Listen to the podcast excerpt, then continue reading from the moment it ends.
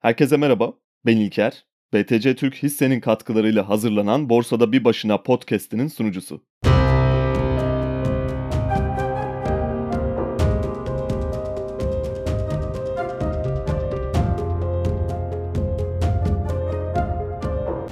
Arada sırada bazen herkes kendisini gelişmekte olan olaylar karşısında eşsiz bir konumda gibi görebilir ve o sihirli cümleyi kullanır genellikle. Bu defa farklı. Böyle bir cümleyi kullanırken yakaladığınızda kendinizi büyük bir hata yapmak üzere olduğunuzu düşünerek görüşlerinizi tekrardan gözden geçirmenizi tavsiye ederim ben naçizane. Biz insanoğlu olarak çevremizde olup bitenle ilgili bazı olay örgüleri kurabiliyoruz. Ve genellikle böyle yaparken olaylara dışarıdan bakarken kendi çıkarımıza sonuçlanacak şekilde yorumlamalarda bulunabiliyoruz. Ve çok dar bir bakış açısıyla yapıyoruz bunu aslında. Buradaki tehlikenin büyüklüğünün de farkında değiliz. Ve piyasada işlem yaparken bireysel bir yatırımcı için düşebileceği en ciddi tuzaklardan birisi bilgi yanlılığı. Information bias deniyor buna. Daha önce de konuştuğumuz bir konuydu. Basitçe yine şöyle bir örnek verebiliriz. Bir araba aldığınızı düşünelim ya da yeni bir laptop aldınız. Örnek olarak ben bir süredir MacBook kullanıyorum ve bilgisayarla haşır neşir olmaya başladığım süreyi yaklaşık 30 yıla yakın değerlendirirsek MacBook'ları çok aptalca görüyordum uzaktan bakınca. Windows'un ne kadar iyi olduğuyla ilgili sürekli yorumlar yapıyordum ve her çıkan yeni bir güncellemede Windows'un ne kadar daha da iyileştiğini düşünerek hayatıma devam ediyordum. Bu bir bilgi yanlılığı ve hayatımda bu kadar yanıldığımı neredeyse hiç hatırlamıyorum. Çünkü şöyle bir durum var burada. Sahip olduğumuz bilgiler ya da bilgi kırıntıları bizi ilgilendiğimiz konu üstünde neredeyse bir uzman gibi kendimizi görmemize yarıyor. Ve yine önümüzdeki duruma baktığımızda olayları ve gelişmekte olan, akışta olan değişimleri, dönüşümleri veya yeni gelişmeleri bu bilgi kırıntılarımızla çok geniş bir açıdan hakim bir şekilde değerlendirip doğru bir yargıya ulaştığımızı sanıyoruz. Bazen kesin bir yargı, hatalı bir bakış açısı 20 yıl, 30 yıl bile sürebilir eğer ilk basamağa dönüp her şeye yeniden sıfırdan bakmayı denemezseniz. Ve böyle şeyleri de sanırım yanılgılarımızı fark etmemek için ve yanlışlığımızı tespit etmemek için çok fazla yapmıyoruz. Her şey hakkında kesin ve net yargılarımız var. Ancak bunları rasyonel bir şekilde gerçekte olanla çok sık test etmiyoruz. Bir araba tercihi yaptığımızda da aynı şey geçerli. O kadar doğru bir tercih yapıyoruz ki Sonrasında sokakta karşımıza çıkan araçlara baktığımızda genellikle kendi aracımızın çoğunlukta olduğunu görmeye başlıyoruz. Ve bu bize bir noktada belli bir miktar haz da veriyor. Doğruluğumuzun ve kararlarımızın ne kadar iyi olduğunun sağlamasını yapmamızı sağlıyor. Kalabalığı ve onların davranışlarını takip ederek genellikle varıyoruz bu yargıya. Fakat atladığımız nokta çoğunluğun genellikle hemen hemen her konuda haksız olduğu. Ki bu noktaya gireceğiz ileride piyasalar üzerine konuşurken. Tüm bunlar kişisel yaşam içinde masum ve gülünüp geçilecek küçük hatalar gibi görünebilir. Ancak aynı duygu durumlarımızı piyasalara taşıdığımızda ki genellikle böyle oluyor, işte o zaman büyük bir tehlikenin içinde izlemek aslında. Bilgiye sahip olmak ve daha da önemlisi onu yorumlayabilmek. Çok üstünde durmaya çalıştığım şeylerden birisi. Her birkaç podcast bölümünde bu konu başlığına tekrardan dönüyoruz. Ve hepimizin aslında ne kadar bilgisiz ve çoğunlukla hatalı işler yaptığının altını çizmeye çalışıyorum. Çünkü bu derecede bir mütevaziliğe inmedikçe, çok açık görüşlü bir şekilde sorgulama yapmaya devam etmedikçe piyasalarda anlamlı bir başarı yakalanamayacağını düşünüyorum. Bunun birçok nedeni var. Çok fazla üstünde konuşmaya çalıştığımız şeylerden biri zaten. Ve bugün de farklı açılardan probleme tekrardan yaklaşmaya çalışarak yine benzer bir şey yapacağız. Howard Marks'ın son makalesi, köklü değişimler üzerine ek düşünceler başlıklı yeni yazısı tam da buna uygun bir yazı olmuş ve bir süredir burada üstüne bölüm yapmak için sabırsızlıkla bekliyordum. Normalde bu yıl 30 Mayıs'ta kendi yatırımcılarına yazdığı bir yazı fakat biz ancak buna Ekim ayında erişebildik. Ve çok bir şey kaybettiğimiz de söylenemez çünkü benim en sevdiğim tarzda olan zamansız yazılardan birisi bu. Makaleye tam olarak başlamadan, bölüme geçmeden önce bu bölümlerin sponsoru BTC Türk hisse uygulamasından biraz söz etmek istiyorum. Eliptik Yatırım Menkul Değerler AŞ adı altında yeni nesil bir yatırım hizmeti platformu var BTC Türk grubun self servis olarak hizmet veriyor ve tamamen dijital bir platform. 7-24 canlı destek hizmeti ve para transferi imkanı var. Para çekme ve yatırma konusunda haftanın her günü işlem yapılabiliyor. Ve bunların üstüne belki de en önemlisi alım satımla ilgili pay işlemlerinde T artı 2 takas süresi için hemen kullan adında getirilen yeni bir özellik var. Talepte bulunmanız durumunda takasta yer alan satış bedellerinizi cüzi bir komisyon karşılığında T artı 0 süresinde aynı gün içinde yatırım hesabınıza alabiliyorsunuz. Kullanımı için 100 TL'lik bir alt limit var ve bu limit oldukça makul bir seviyede görünüyor. Bunun haricinde yine önemli bir özellik nemalandırma seçeneği var. Bankaların serbest hesaplarında olan günlük faiz işletimine benzer bir şekilde hisse uygulamasında portföyünüzün nakit bekleyen kısmında nemalandırma seçeneğini yine 100 TL ve üzerindeki bakiyeniz için isterseniz gecelik faizde değerlendirme fırsatı sağlıyor eliptik yatırım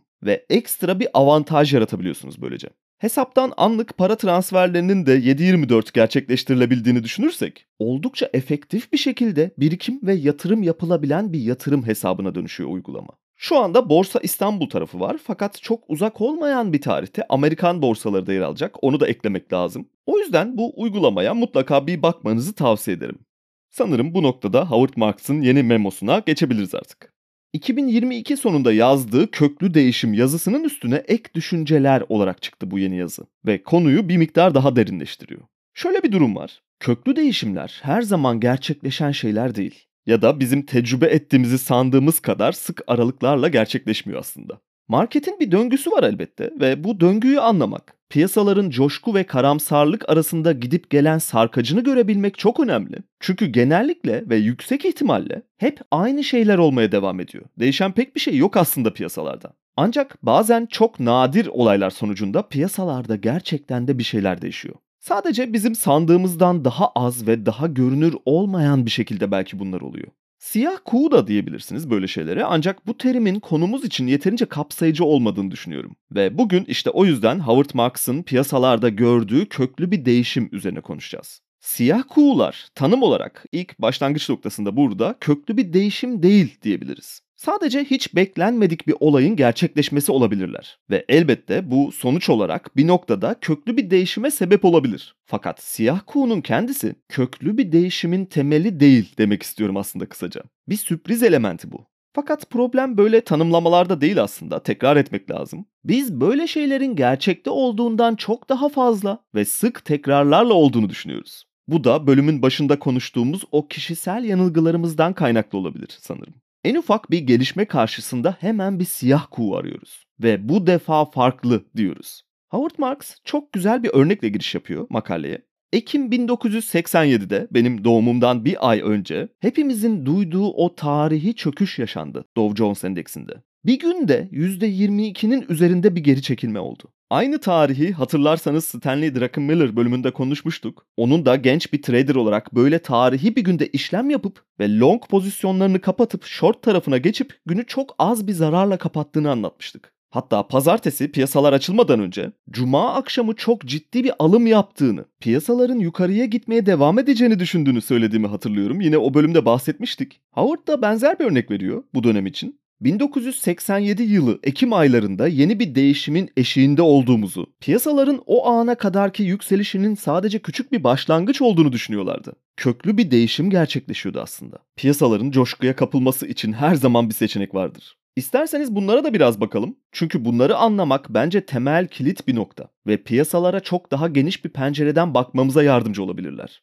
Bu defa farklı söz kalıbına ilk defa 1987 yılında rastlıyoruz. Howard Marks'ın söylediği gibi. Fakat bu kalıbı aslında çok daha uzun bir süredir kullanıyoruz. Bir isim koymamış olsak bile.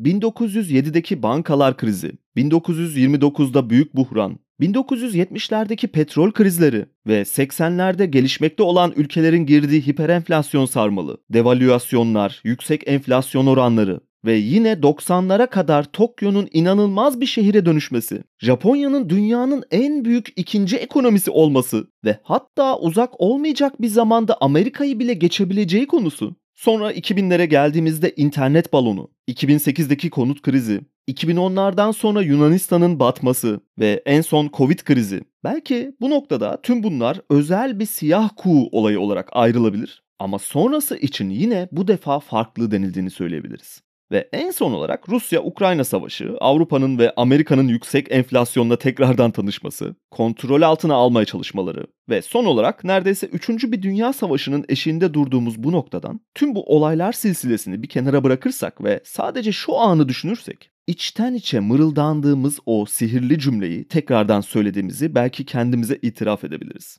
Çünkü bu defa gerçekten farklı olduğunu düşünüyoruz. İçinde bulunduğumuz bu kırılgan yapı yüzünden. Biraz önce saydığımız tüm krizler gerçekleşmeden önce son anına kadar bazen mırıldandığımız, bazen yüksek sesle dile getirdiğimiz yine aynı cümle kalıbıydı. Bunu da unutmamak lazım. Howard Marks tüm bunların farkında olduğunu söylüyor ve yine de bu defa gerçekten farklı olabileceğinin altını çiziyor. Makalesinin ana konusu aslında enflasyon ve bununla ilişkili faiz oranları üzerine ve yatırım dünyasının köklü bir değişime doğru gittiğini, artık bundan sonrasında yakın bir zamana kadar düşük bir faiz oranını pek göremeyeceğimizi ve yatırımcıların da bu değişime adapte olmaları gerektiğini anlatıyor. Faiz oranları piyasalar için inanılmaz önemli bir metrik. Çoğunlukla atladığımız bir şey bu da. Neredeyse 20 yıldır sıfır faize yakın bir ortamdayız. Tabi Türkiye özelinde değil de gelişmiş ülkeler özelinde. Büyük ekonomilere baktığımızda durum böyleydi. Hatta 1980'lerdeki tüm dünyayı saran yüksek enflasyon sarmalından sonra yaklaşık son 40 yıldır sürekli olarak düşmekte olan enflasyon ve düşmeye devam eden faiz oranları ortamında yatırım yapıldı. 40 yıl boyunca. Türkiye'de kısa bir dönem için 2003-2004'lerden sonra belki 2012-2013'lere kadar kendi genetik kodlarında bulunan yüksek enflasyondan sıyrılmış gibi göründü. Bizim için de çok büyük bir değişiklikti bu dönem. Ancak bizdeki bahar diğer gelişmiş ülkelere oranla 40 yıl yerine çok çok daha kısa sürdü elbette. Çok hızlı adapte olmuştuk ama ve tekrardan enflasyon sarmalına, yüksek faiz oranları sarmalına geri döndüğümüzde önceki iyi hali tecrübe ettiğimiz için sanırım bu daha acı verici bir dönüşüm oldu son 7-8 yılımızda gerçekleşenler. Tabi bizim bulunduğumuz noktadan bakıldığında Howard Marks'ın düşünceleri veya onun gibi gelişmiş ülkelerde yatırım yapan diğerlerinin şu andaki faiz oranlarından rahatsızlığı bize çocuk oyuncağı gibi görünüyor. Fakat burada relatif bir durum var ortada. Bunu anlamamız çok önemli.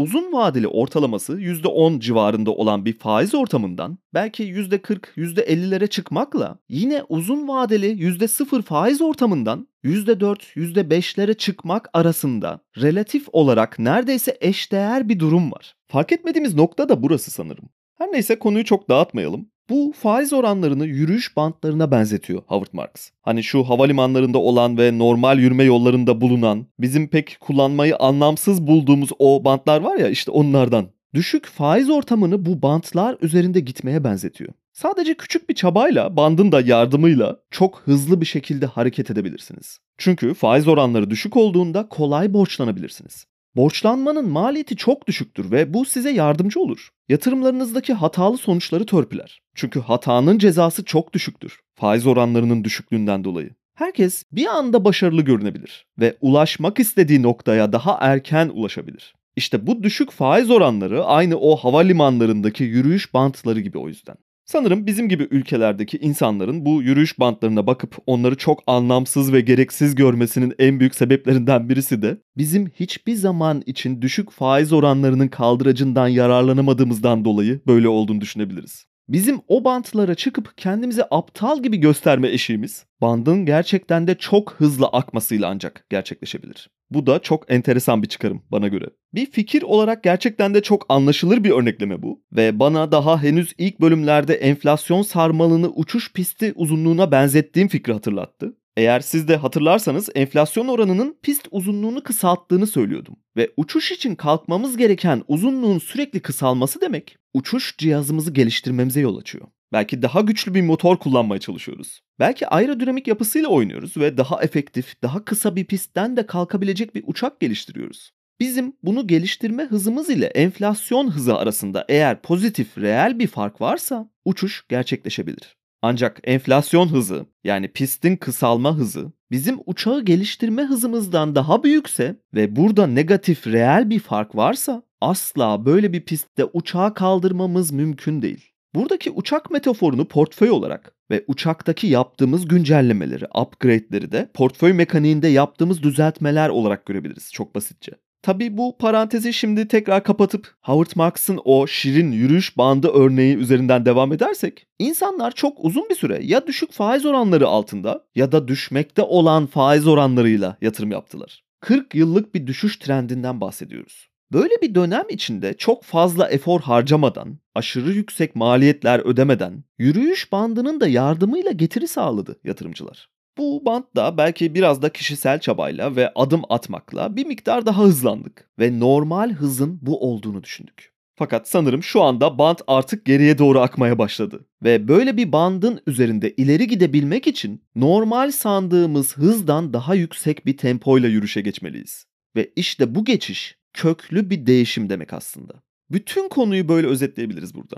Bu arada makalenin üzerinde kendi notlarımı eklediğim ve önemli kısımlarını işaretlediğim düzenlenmiş halini Drive klasörüne yükledim. Twitter'dan bir linkini de paylaşmıştım onun tekrar. Bence oradaki PDF dosyasına da mutlaka bir bakmanızı tavsiye ederim. Ve bundan sonraki bu tarz yazılar veya makaleler üzerinde de yine benzer şekilde düzenlemeler yaparak paylaşmayı düşünüyorum artık ve bunu da bir dipnot olarak araya sıkıştıralım burada. Howard Marks şu anda geçmekte olduğumuz dönüşümü bir tema halinde çok güzel bir şekilde önümüze seriyor ve bir durum özeti geçiyor. Şöyle ki, FED yaklaşık son 7-8 yıldır faiz oranlarını neredeyse %0 seviyesinde tuttu. Ve bunu yaparken yeni normalin de bu olduğunu ve faiz oranlarının artık bir daha yükselmesinin neredeyse mümkün olmadığını sürekli piyasaya anlatarak yapay bir şekilde bu seviyeyi tuttu. Burası çok önemli bir nokta ve Howard'la tamamen aynı fikirde olduğum ancak farklı bir sonuca ulaştığım temel nokta burası.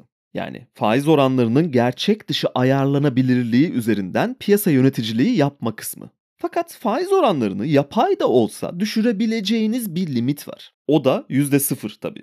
Daha altına inmek, para teorisi bakımından değerlendirdiğimizde oldukça saçma ve bu teorinin gerçek dışı yanlarını gösteren, ilizyonu bozan ve dağıtan kritik bir eşik %0 eşiği. Birçok kişi bunun farkına vardı geçtiğimiz 10 yıl içinde ve geride kalanlar da geç de olsa farkına varacaklardır sanırım. Bu noktada direkt makaleden bir alıntı yapmak istiyorum. Şöyle diyor. Benim sıkça vurguladığım bir tema. Birçok insan kaynakları en iyi değerlendirmeye yarayan sistemin serbest piyasa olduğuna katılmalarına rağmen son 20 yıldır parasal piyasanın özgür olmadığıdır. Bu süre Fed'in etkin olduğu bir dönemdir. FED politikası neredeyse sürekli olarak müdahaleci olmuş ve faiz oranlarını yapay bir şekilde düşük tutmuştur. Ekonomi ve piyasa güçlerinin faiz oranını belirlemesine izin vermek yerine FED faiz oranlarını belirlemede oldukça etkin bir rol oynamış ve ekonomiyi, piyasaları büyük ölçüde etkilemiştir. İşte burası bence çok önemli. Özellikle de yapay bir şekilde faiz oranlarını belirleme tespiti.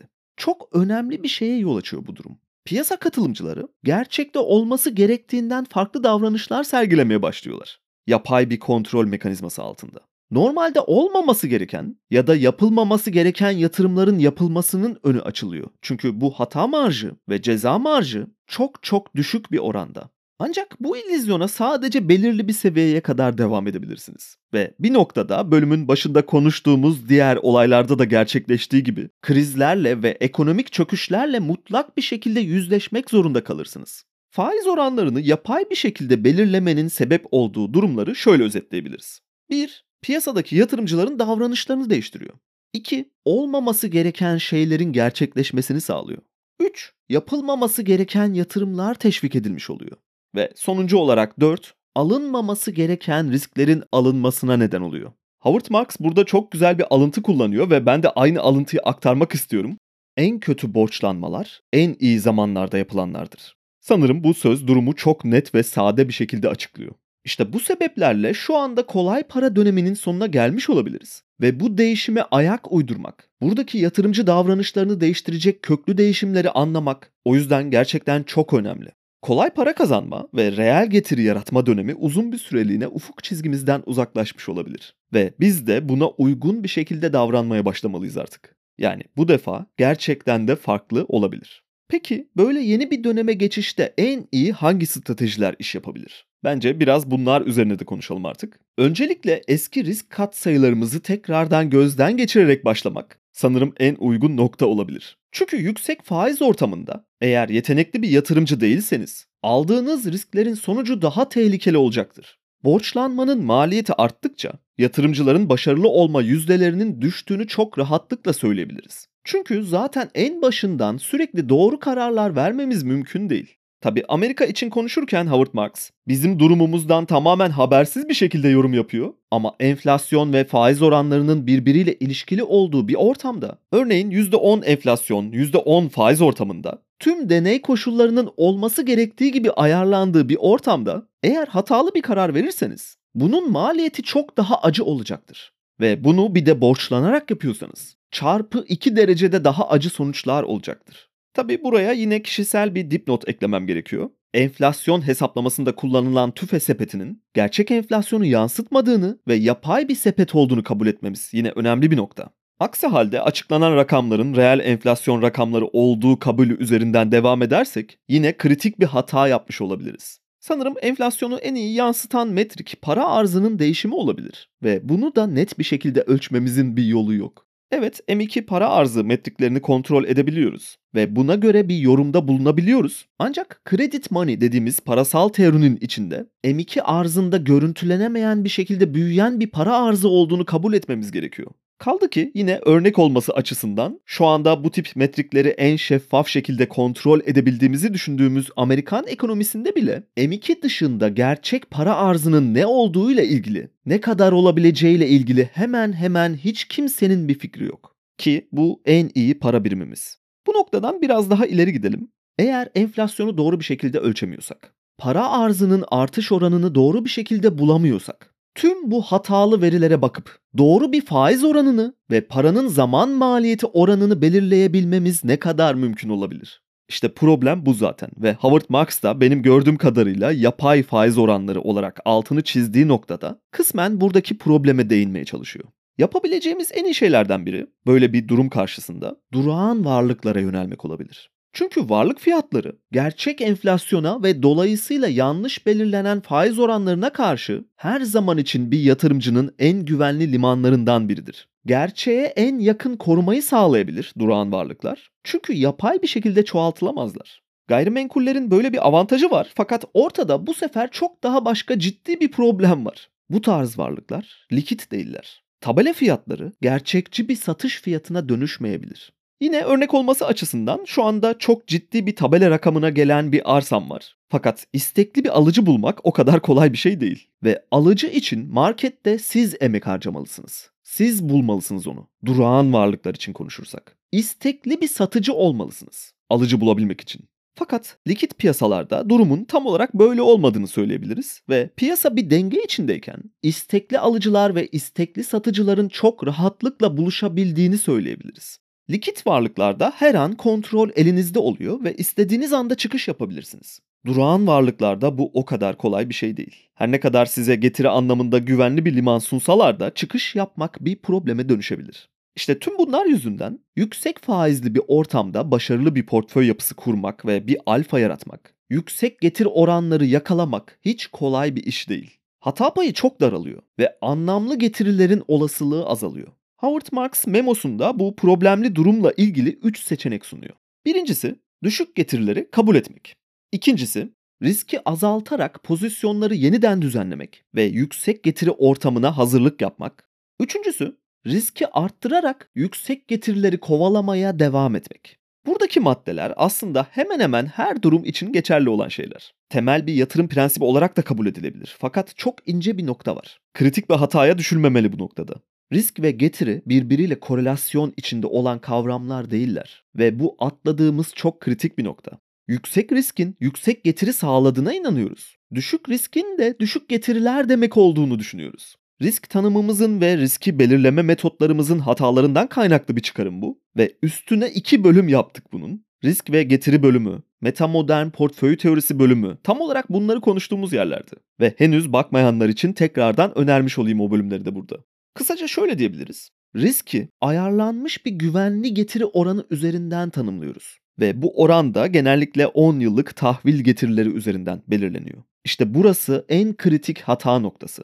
Ne yazık ki gördüğüm kadarıyla tabii kişisel amatör bir fikir olarak Howard Marks da aynı hataya düşüyor. Halbuki daha bir önceki memosu üzerine konuşurken risk ve getiri kavramı arasındaki ilişkiyi çok güzel anlatan şeyler paylaşmıştı. Çok beğendiğim bir grafiği, kendi hazırladığı bir grafik. Ve o bölümü web sitesine yüklerken paylaştığım risk ve getiri grafiklerinin hepsini koymaya özen gösterdim. Herkes rahatlıkla görebilsin diye. Ancak bu makalede kendi kendisiyle bir miktar çeliştiğini düşünüyorum. Çünkü şöyle bir sonuca varıyor. Eğer riskli bir yatırımdan kaçınmak istiyorsanız tahvil ve borçlanma araçlarını tercih edebilirsiniz. Çünkü şu anda getiri oranı bakımından sabit ve belirlenmiş. %9 civarında bir oran sunuyorlar. Eğer S&P 500 endeksinin 100 yıllık getiri grafiğine bakarsak ortalamasının %10 olduğunu görebiliriz ve bu ayrıca riskli bir yatırım çeşidi. Tahviller aradaki bir puan farkla burada garanti bir getiri sunduğuna göre oldukça risksiz bir şekilde ve kesin bir kazançla birlikte çok rahatlıkla portföyün büyük bir bölümünü oluşturabilirler diyor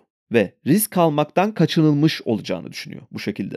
Neden hisse senetlerine yatırım yapılsın ki değil mi? Ortalama %10 getiri sunacaklar ve karşılığında risk alınmış olacak aslında. Hatta Howard Marks şöyle bir şey daha söylüyor. Faiz oranlarıyla birlikte bu köklü ve kalıcı değişimle birlikte ki doğru tespit ettiğini düşündüğüm fakat yanlış bir sonuca ulaştığını söyleyebileceğim fikrine ilave olarak geçtiğimiz yıl sonunda bir yatırımcı toplantısında şöyle bir şey söylediğini iletiyor. Kar amacı gütmeyen bir kurum parasının değerlendirilmesinde kurumun beklentisinin yıllık %6 ve üzeri bir getiri oranı istediğini söyleyerek onlara şunu önerdim diyor.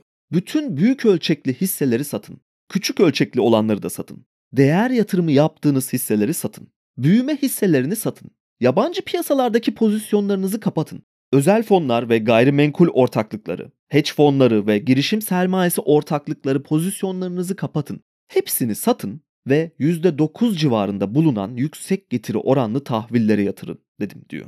Bu söylediği bana kalırsa garanti bir şekilde para kaybetmenin en komik yollarından birisi olabilir. Garanti bir şekilde diyorum çünkü reel getiri faizlerin ya da endekslerin tarihsel ortalama rakamlarının civarında bir şey değil. Reel getiri demek, reel enflasyon karşısında biraz üstte kalmak demek. Ve eğer reel enflasyonu ölçemiyorsanız, yanlış sunulan veri karşısında işte böyle tehlikeli ve kritik bir hataya düşerek %9 getiri oranını garanti bir yol olarak görebilirsiniz. İnanılmaz bir hata bu bana göre. Evet para kazandığınızı sanabilirsiniz. Ekrandaki rakamlar pozitif olduğu sürece çok bir önemi kalmıyor çünkü tüm bunların. Biz insanlar olarak yeşil pozitif rakamları gördüğümüzde bir miktar memnun oluyoruz ve sorgulama yeteneklerimizi sanırım kaybediyoruz. Benzer bir örnek için bizim BES yatırımcıları özelinde düşünebiliriz. Çünkü onlar da gerçekten para kazandıklarını sanıyorlar ve çok tatlı bir yanılgı bu. Son 2-2,5 yılda %200 civarı rakamları ekranlarında gördüler. Ve bu rakamların inanılmaz bir getiri oranı olduğu konusunda, çok iyi para kazandıkları konusunda ve garantiye yakın bir getiri yaratıldığı hususunda ciddi bir yanılgı içindeler. Howard Marks'ın çıkarımıyla çok benzer bir örnek olduğu için üstünde durmaya çalışıyorum aslında. Şöyle ki, garanti getiri yaratma ve birikim yapma yöntemi olarak görünen BES sistemi. Bununla ilgili geçtiğimiz günlerde Twitter'da da paylaşmıştım detaylı bir analiz zaten. Sanırım 2,5 yıl gibi bir vade içinde %200 gibi bir ortalama getiri oranında BES fonları. Ve bu oran toplam BES sisteminin %75'inden daha fazlasını kaplıyor. Toplam yatırılan paralarınsa %80 civarını kapsıyor. Şimdi bu getiri oranı TÜİK enflasyonu ve yapay faiz oranları ile korelasyon içinde.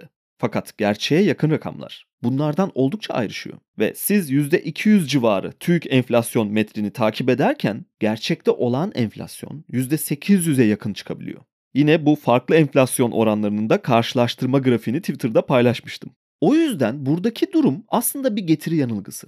Yine Amerika'da da şu anda gerçekten ölçümlenmesi pek mümkün olmayan enflasyon rakamlarının %13'leri geçtiği konuşuluyor. Ve siz eğer sabit %9 getiriyi gerçekten garanti bir getiri olarak görüyorsanız, relatif olarak yani göreceli bakımdan %200 kazanıp gerçek getiri yarattığını sanıp %800'lük bir enflasyon karşısında ezildiğinizin farkına varamayabilirsiniz. Howard Marks bunlara ek olarak bir portföy mekaniği kurulurken köklü bir değişimden geçtiğimiz için artık farklı şeyleri göz önüne almamız gerektiğini söylüyor. Çok doğru bir nokta. Ve yeniden portföylerin yapısının değiştirilmesi gerektiğinin önemini vurguluyor. Kesinlikle katılıyorum bireysel olarak. Her ne kadar biz onlar kadar makul bir seviyede olmasak da belki gelişmiş ülkelerin birkaç katından daha fazla bir faiz enflasyon sarmalı hissetsek de aslında bireysel çözüm yöntemlerimiz pek değişiklik göstermiyor. Çünkü onlar için de bizim için de alıştığımızın üstünde yine göreceli olarak aynı acı oranında hissettiğimiz bir enflasyon ve faiz ortamı içindeyiz. O yüzden portföylerin yüzdesel dağılımının yeniden değerlendirilmesi gerektiğini söyledik. Bu süreci çünkü köklü bir değişim olarak kabul etmek gerekiyor. Howard Marks bu yüzden portföydeki tahvil oranının, borçlanma araçlarının oranının yüzdesel bazda çok yüksek bir noktaya hatta belki de en büyük pozisyona gelmesi gerektiğini söylüyor. Oaktree Capital yani Howard Marks'ın yatırım şirketi çok uzun bir süredir tahvil yatırımcısı. Sanırım 90'lardan beri bu alanda yatırım yapıyorlar ve her zaman belirli bir maruziyetleri var tahvillere. Özellikle de riskli tahvilleri tercih ediyorlar çünkü getirisi daha yüksek. Ve bazıları default olsa da diğerlerinin getirileri bu kaybı kapatıyor ve totalde bir kazanç yaratmış oluyor. Böyle bir mantık üzerinden tahvil yatırımı yapıyorlar. Bunları da ek olarak belirtmek istedim. Ve bu noktada geldiğimiz şu an itibariyle en güvenli ve garantiye yakın getiri yaratma modelinin portföylerde en büyük ağırlık olarak tahvillere yer ayrılmasıyla sağlanabileceğini söylüyor kısaca. Bunun temel sebebi de %9 gibi getiri oranlarının gayet makul ve kabul edilebilir bir oran olması. Faiz oranlarının da yakın bir zaman dilimi içinde gerilemeyeceğini düşünüyor bu arada. Makalede birkaç kez değindiği bir nokta bu. Faiz ortamına geçişin henüz yeni başladığını ve geçiş sürecinin devam ettiğini düşünüyor. Bir süreliğine kalıcı olabileceğini söylüyor ve durumun bu defa gerçekten farklı olabileceğini anlatmaya çalışıyor.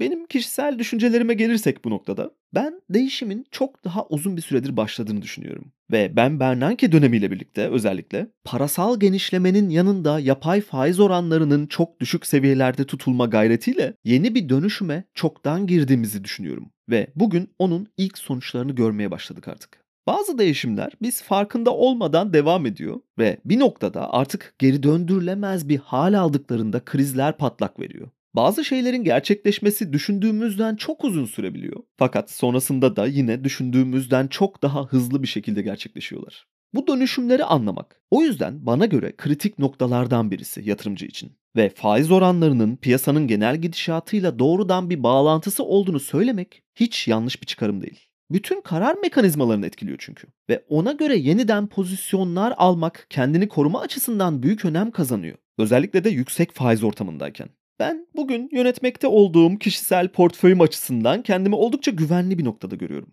Tabi bu güvenlik hissi kritik bir hata yaratabilir. Aslında büyük bir stres altında olmam lazım çünkü hayatımın geri kalanı için sahip olduğum tek şey bu portföy. Yani başkalarının para kaybetmesi ya da bir fonun negatifte kalması, bireysel bir yatırımcının zarar yazmasının yanında benim yapabileceğim kritik bir hata, ölümcül bir hata benim için her şeye mal olabilir. Bir açıdan düşündüğümüzde ortada böyle bir gerçek var. Ancak bu şu demek değil. İnsanlar kendi portföyleri içinde para kaybetme bakımından biraz önce o benim kurduğuma yakın bir mantık yürüterek garanti şeylerin peşinde koşmak istiyorlar. Ve bana kalırsa sadece bu istek garanti para kaybetme metotlarının başında gelen bir şey. Makul ve hesaplanabilir bir risk gözetmek gerekiyor. Sanırım en güvenli yöntem bu olabilir. Ayrıca portföy yapılarını da buna göre dizayn etmek gerekebilir. Bugün ben portföyüme dönüp baktığımda, içindeki enstrümanları tek tek değerlendirdiğimde hepsi için geçerli olan ve bazı koşullara bağlı olan risk kazanç faktörleri var. Garanti ve sabit bir getiri sunan hiçbir enstrümanda bulunmuyorum. Bu da fark ettiğim bir şey değildi aslında son zamanlara kadar. Benimsemek istediğim bir yöntemdi elbette ve burada sık sık anlattığım bir konu bu. Fakat bunu uygulayabilmek ayrı bir iş, konuşmaktan hariç. Önemli olan kısmın da bu uygulama bölümü olduğunu düşünüyorum zaten.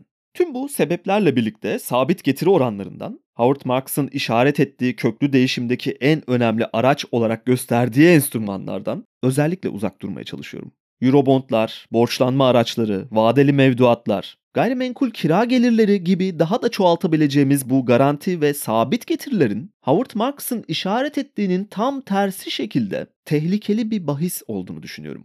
Köklü değişimler sürekli ve aniden olan şeyler değil çok az oranda ve özellikle de bir varlık transferine yol açacak kadar kritik şekilde sadece belirli koşullar altında nadiren gerçekleşen bir siyah kuğu olayının sonucunda fark ettiğimiz şeyler bunlar. Köprüden önceki son çıkış bir nevi. Siyah kuğu olayları. Bundan çok daha öncesinde yoldan ayrılmamız gerekiyordu aslında. Bu noktada herkese önündeki tabelalara iyi bakmasını ve yol ayrım levhalarını dikkatlice incelemesini tavsiye edebilirim naçizane. Bu haftalık benden bu kadar. BTC Türk hissenin katkılarıyla hazırlanan bu bölümün sonuna geldik. Umarım keyif almışsınızdır. Uygulamayı indirerek yeni nesil dijital yatırım deneyimini siz de deneyebilirsiniz. Ek olarak Satoshi Radyo Podcast'i altında Hodul Günlükleri ismiyle iki haftada bir bölümler yapıyoruz. Daha fazla içerik görmek isteyenler oraya da göz atabilir. Ayrıca açıklamalar kısmında yer alan mail ve Twitter hesabım üzerinden soru ve görüşlerinizi iletebilirsiniz. Bir sonraki bölümde görüşmek üzere.